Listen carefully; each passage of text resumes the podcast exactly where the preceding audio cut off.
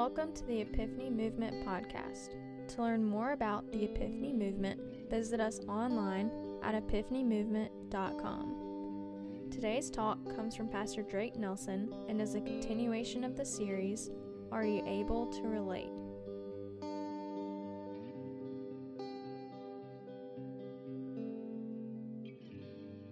Pray for everybody that's here today, every individual that is represented here today. I pray that you would feel them, that you would remove distractions, that you would enter into them. I pray, God, more than anything, that somehow I would get out of the way so that you could speak through me so badly this morning. I know that I fall short, that I'm a failure at this whole thing called communicating the gospel. I can't do it. But God, I know that you can do it through me. So, God, just use me in that way. I pray that you would open the eyes and open the ears so that your word can be received because your word is alive and active. And so, God, I pray that you would just bring it alive in me. God, in your name I pray. Amen and amen. I'm excited, particularly, I'm excited about today's sermon because it's, it's, because it's coming straight from Scripture. I think a lot of times we as pastors can come up with this good idea and we can kind of use scripture to kind of, you know, go along with that really good idea, like, ah, yeah, whatever, whatever. And that's not a bad thing, that's a good thing. But today, I, I, it's coming straight from the Bible, and I needed it to be this way because what I'm going to talk about, it could be offensive to some people, and it's a weighty topic. Do you know what I mean? It's a weighty topic. And so I said, I just want to use the Bible. That way, if someone maybe has a problem with it, you can just take it up with my boss.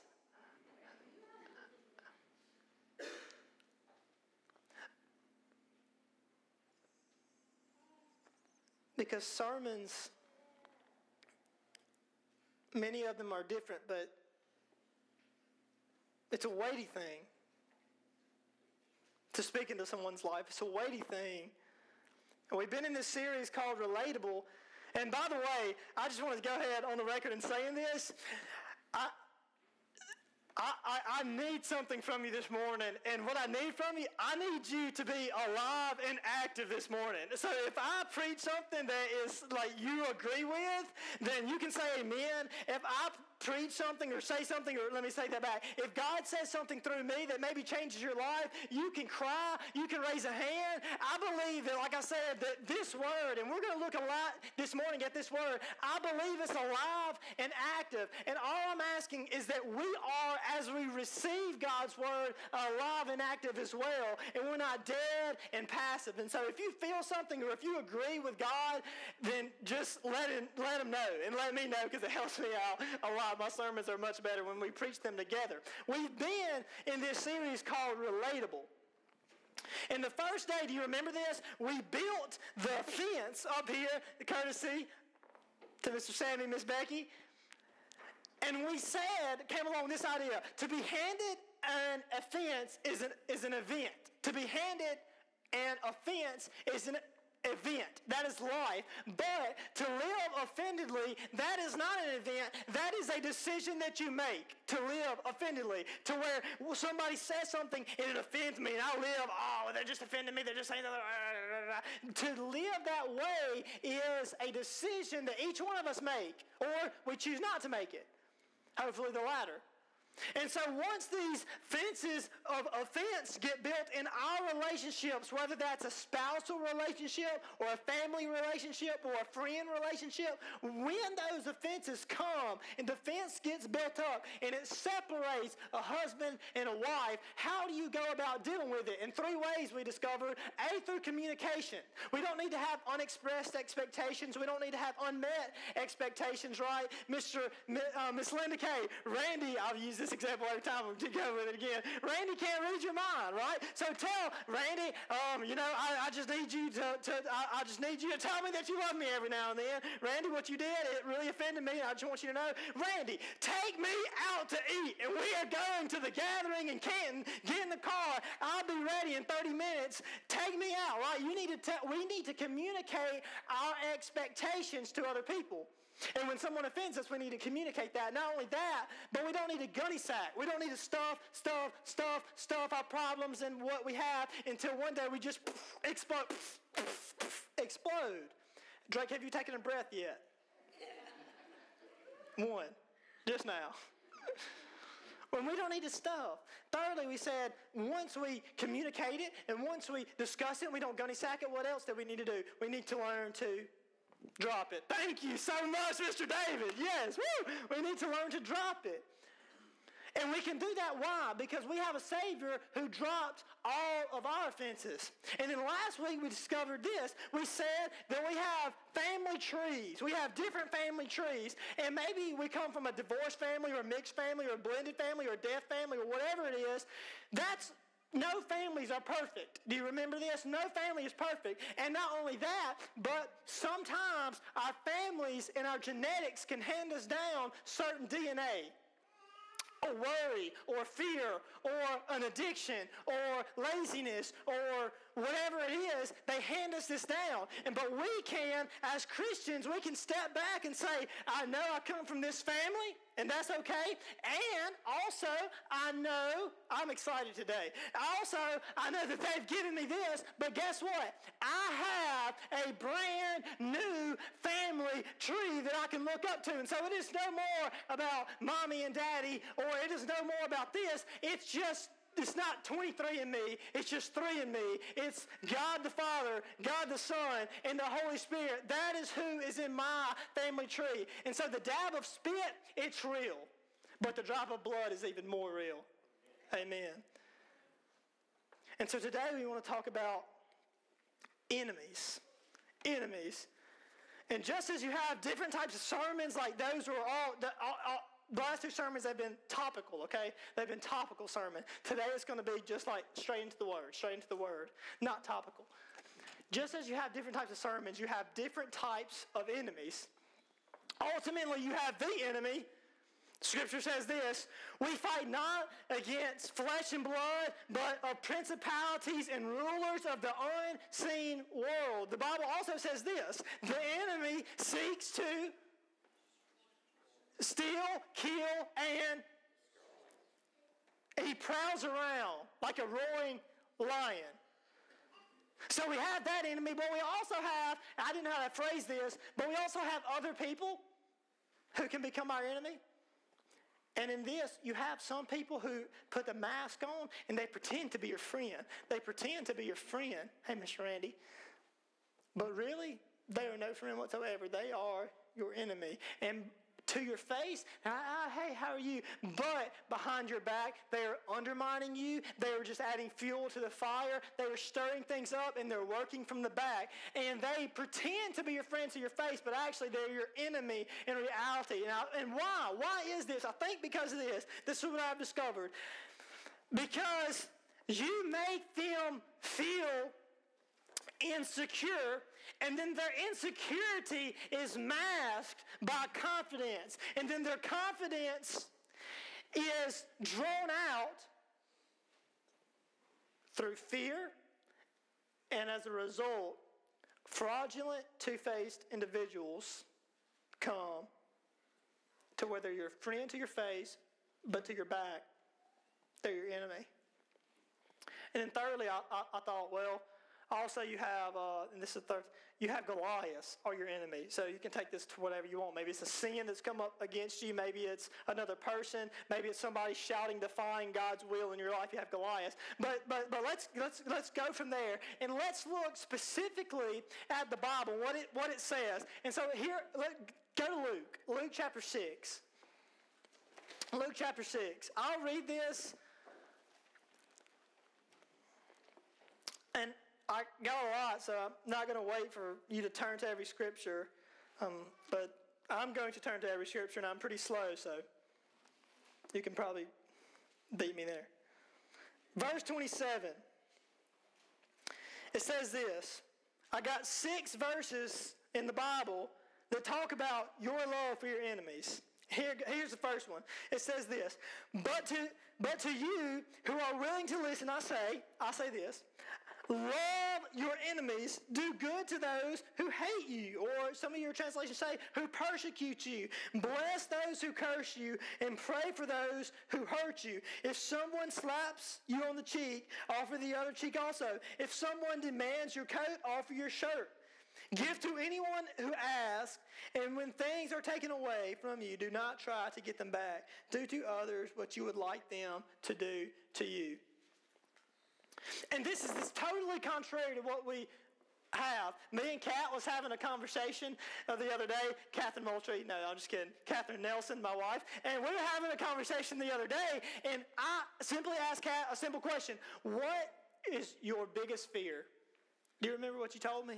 What's your biggest fear? She said, My biggest fear is to live my whole life in pursuit of one thing, in pursuit of God. And the way I'd go about relating myself to God, to live my whole life pursuing this man I call God, and to get to the end of what I call life and realize that my whole pursuit was wrong, that I pursued him in the wrong way. And instead of saying, Well done, my good and faithful servant, he says something much different to me. Not because I didn't try, but because I didn't didn't know. And I, that's so true. And I had that same fear. And I was thinking about it like this. Many times we have this idea that when someone comes against us, it's okay for us to retaliate. If they have a different belief system, if they don't like us, if they gossip about us, if they stab us in the back, we think it's totally acceptable to turn around and just give them the favor, give them the business, right?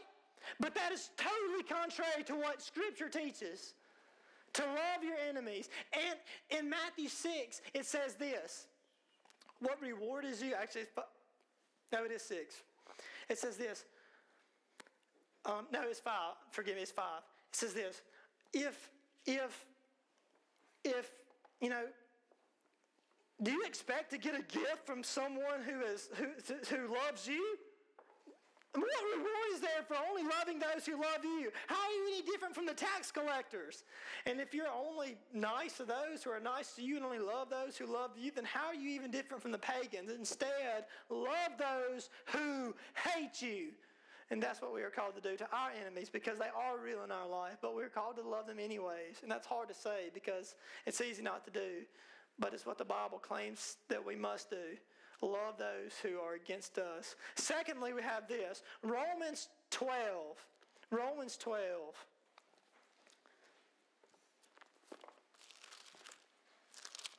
I'm so excited about this verse. Romans 12, it says this, verse 17 Never pay back evil with more evil. Never do that. Do things in such a way that everyone can see you are honorable Romans 12, verse 18 now.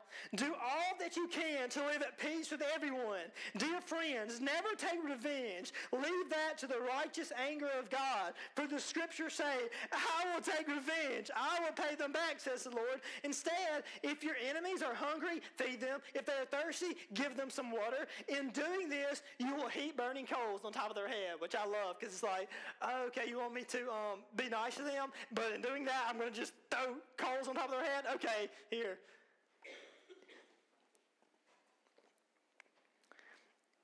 In doing this, you will heap burning coals of shame on their heads. Verse 21. Don't let evil conquer you, but, conquer evil by doing good. And I think I can summarize this whole thing by saying this. By saying this. Are you ready for this, Miss Melanie? You don't have to show up to every fight you are invited to.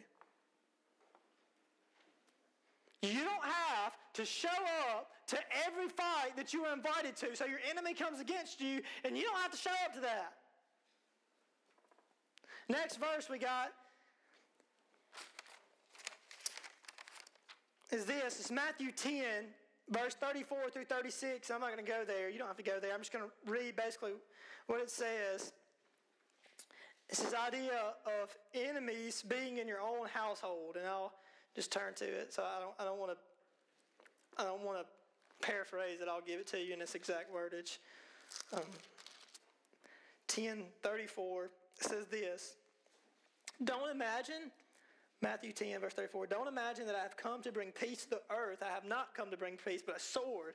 I have come to set a man against his father, a daughter against her mother, a daughter in law against her mother in law. Your enemies will be inside your own household. And I thought, how many times is that the case for us? That our biggest enemies are living on the other side of the wall. But then I read in Matthew 13 about the last days and the end times. And in Matthew 13, verse 2, it says this Brother will defy brother to death. And then I kept reading. I believe it's in First John. Uh, someone it says this: If you claim that you um, love the Lord, but yet you hate your brother, you are a liar, and the truth is not in you. Is that First John four two? Y'all know First John, I think it's First John 4 2, and it says this If you claim to love God, but yet you hate your brother, then the love of God is not in you. And here this he is saying that in the last days, this is what will happen, right? So then I thought, well, there are some people in here that were like abused by a family member, someone did them extreme wrong.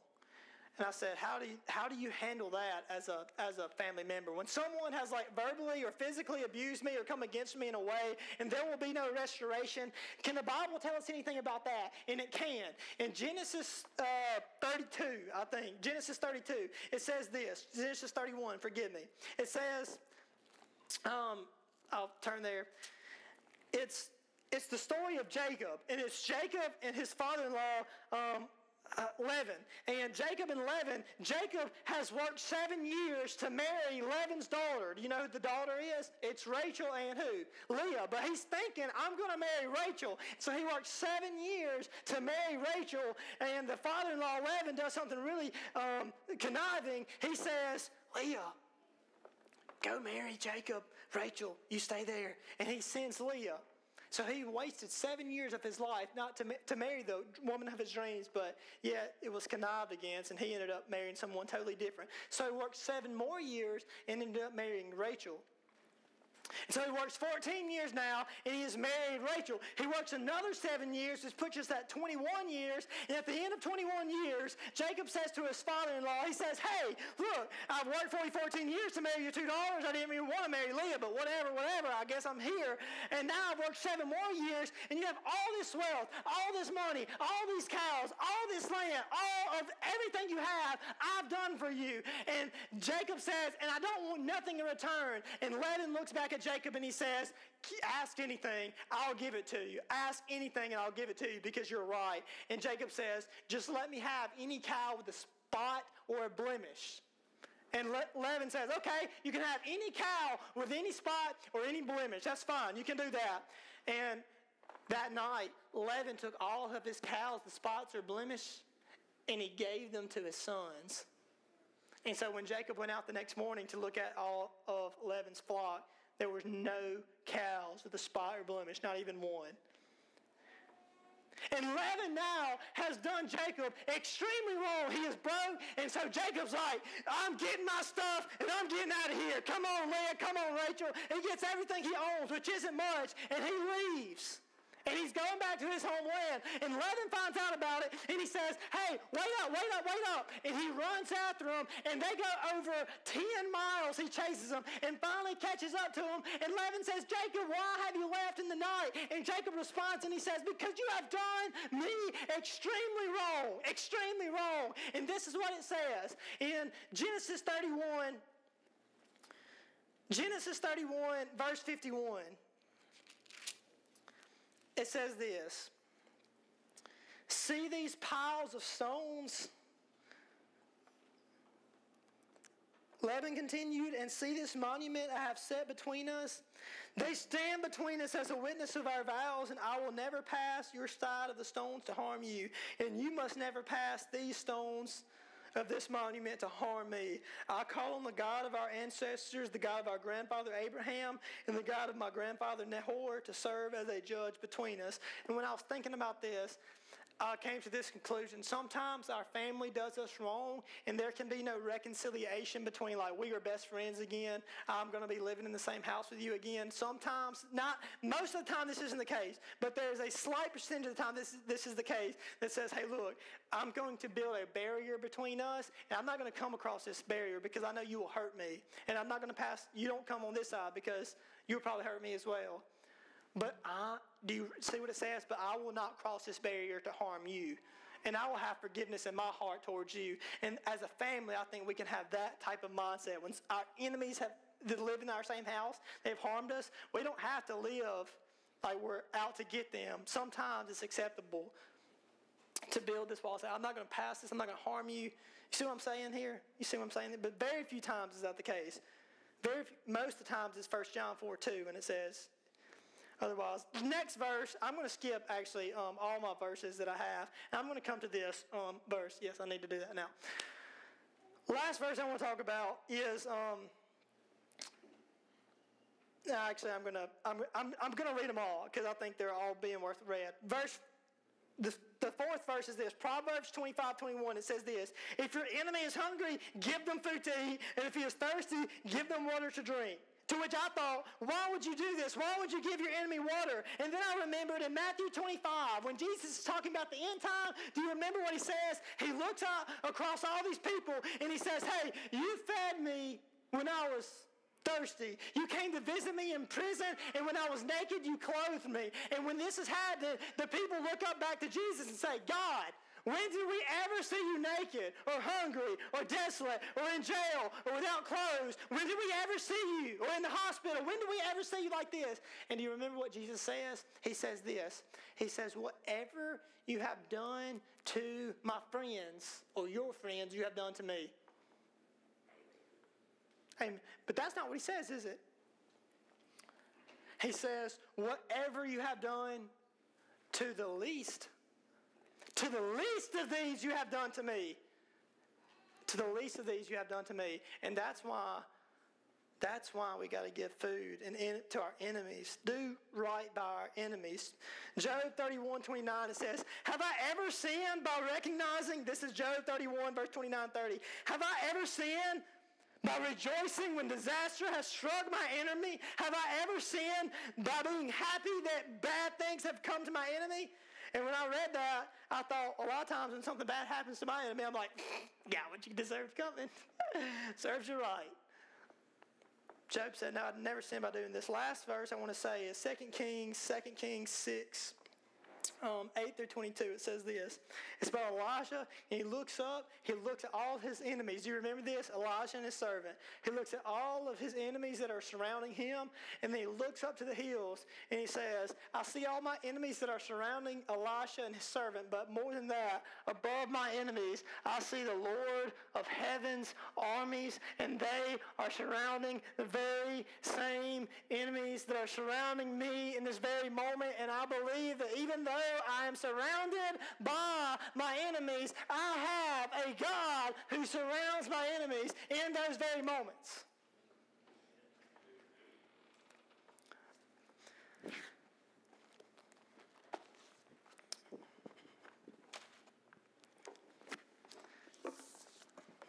Oops. Margaret Lackey, don't forget to give.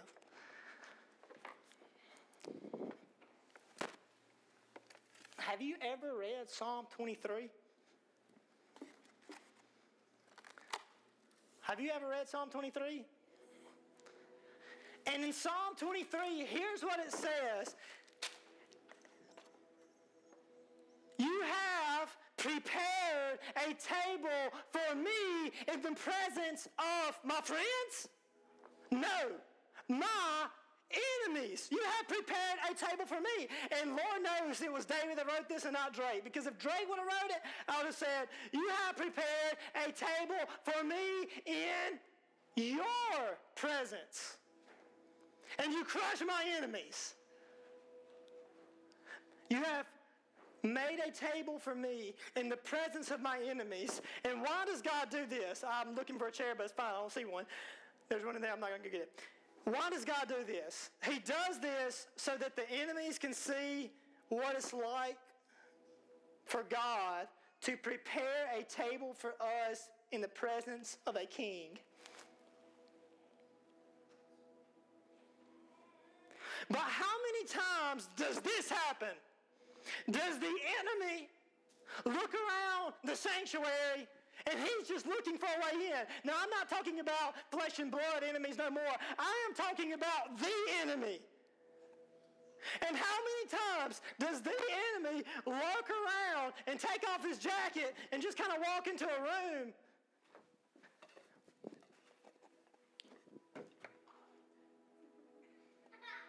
I think the coast is clear.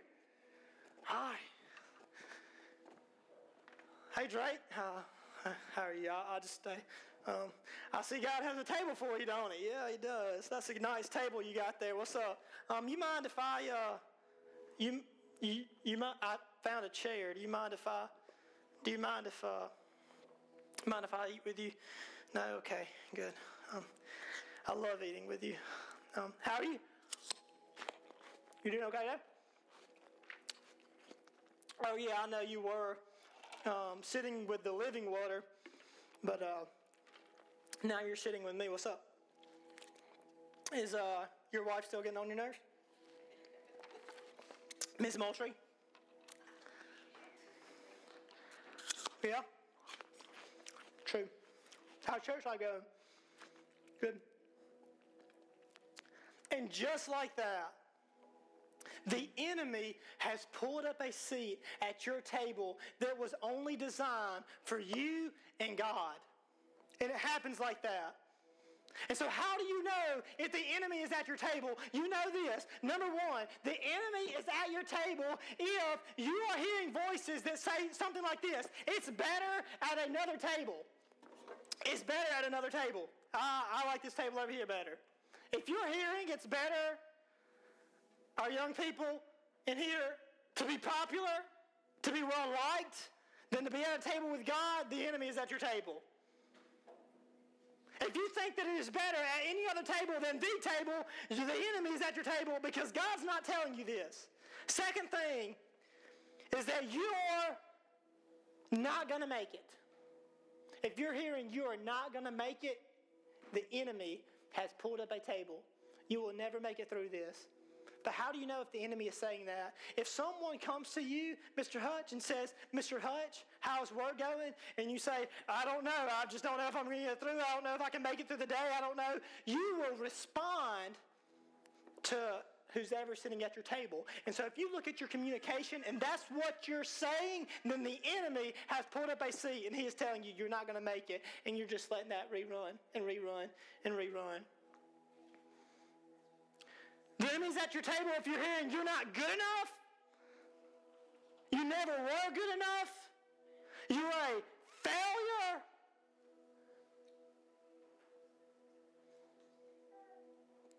Lastly, if you hear in your voice, everyone hates me, the enemy has pulled up a seat at your table to where you're thinking,